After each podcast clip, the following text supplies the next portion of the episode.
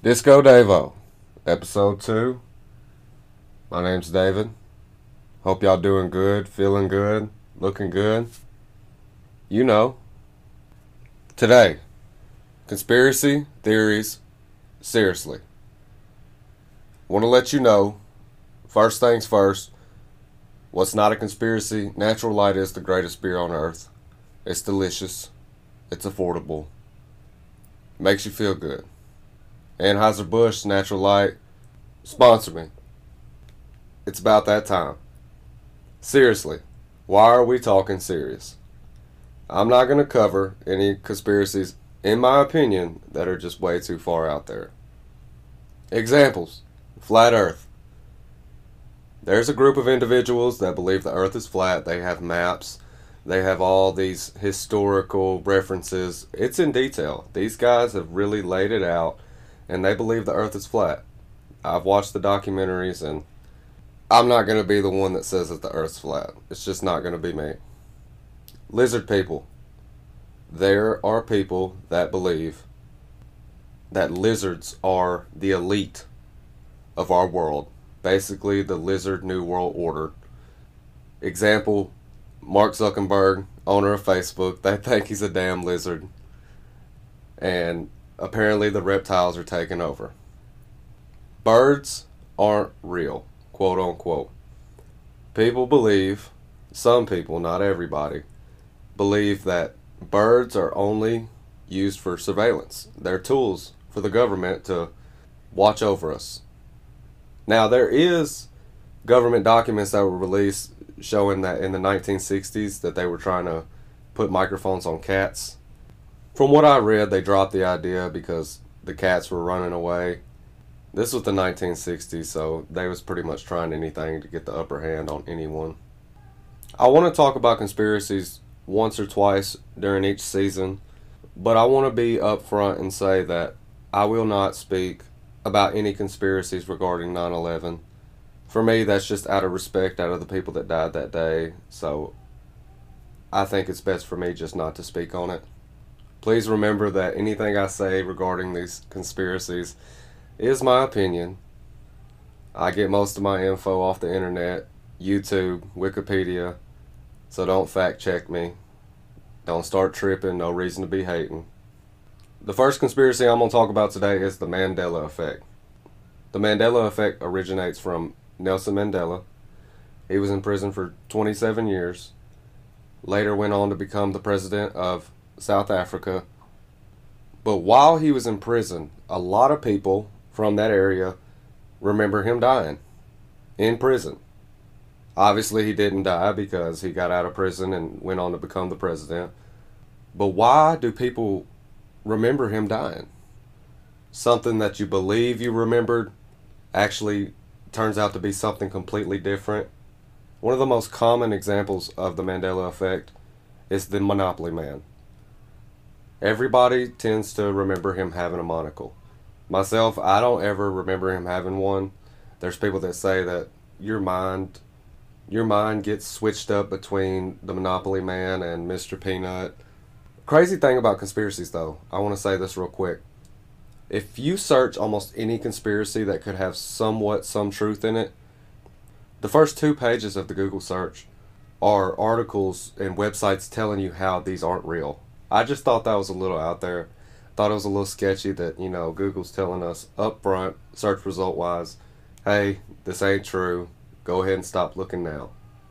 This all gets me thinking about, is there a such thing as a personal Mandela effect? Is there things that have happened in our life that we remember some way but actually go completely different? Everybody remembers Mister Rogers. It's a beautiful day in the neighborhood, a beautiful day in the neighborhood. No, you're wrong. It's a beautiful day in this neighborhood. That's pretty simple. Like I said, a few of these are actually just like one word off, so it's not that serious. Disney, Snow White. Mirror, mirror on the wall.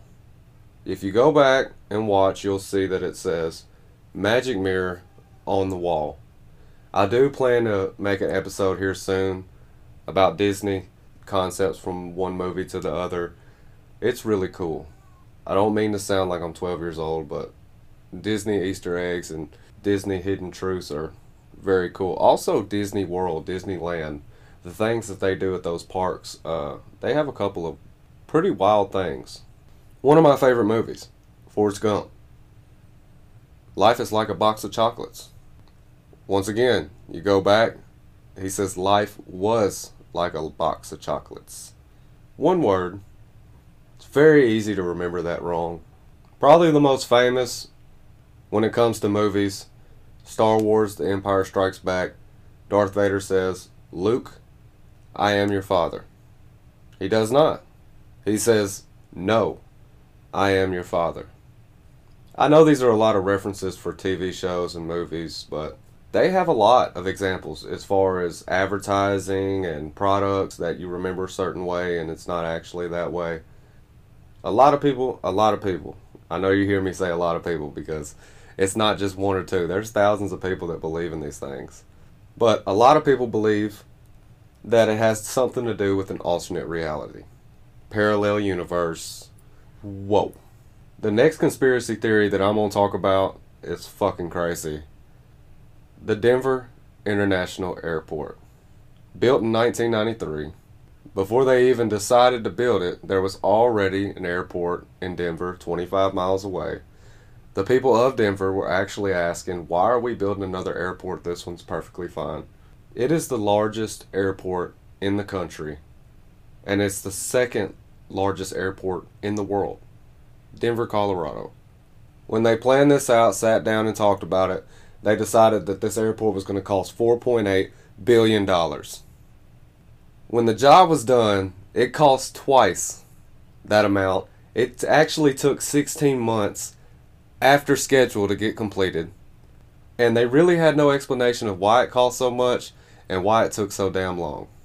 Why in the hell does it cost so much and why in the hell did it take so long?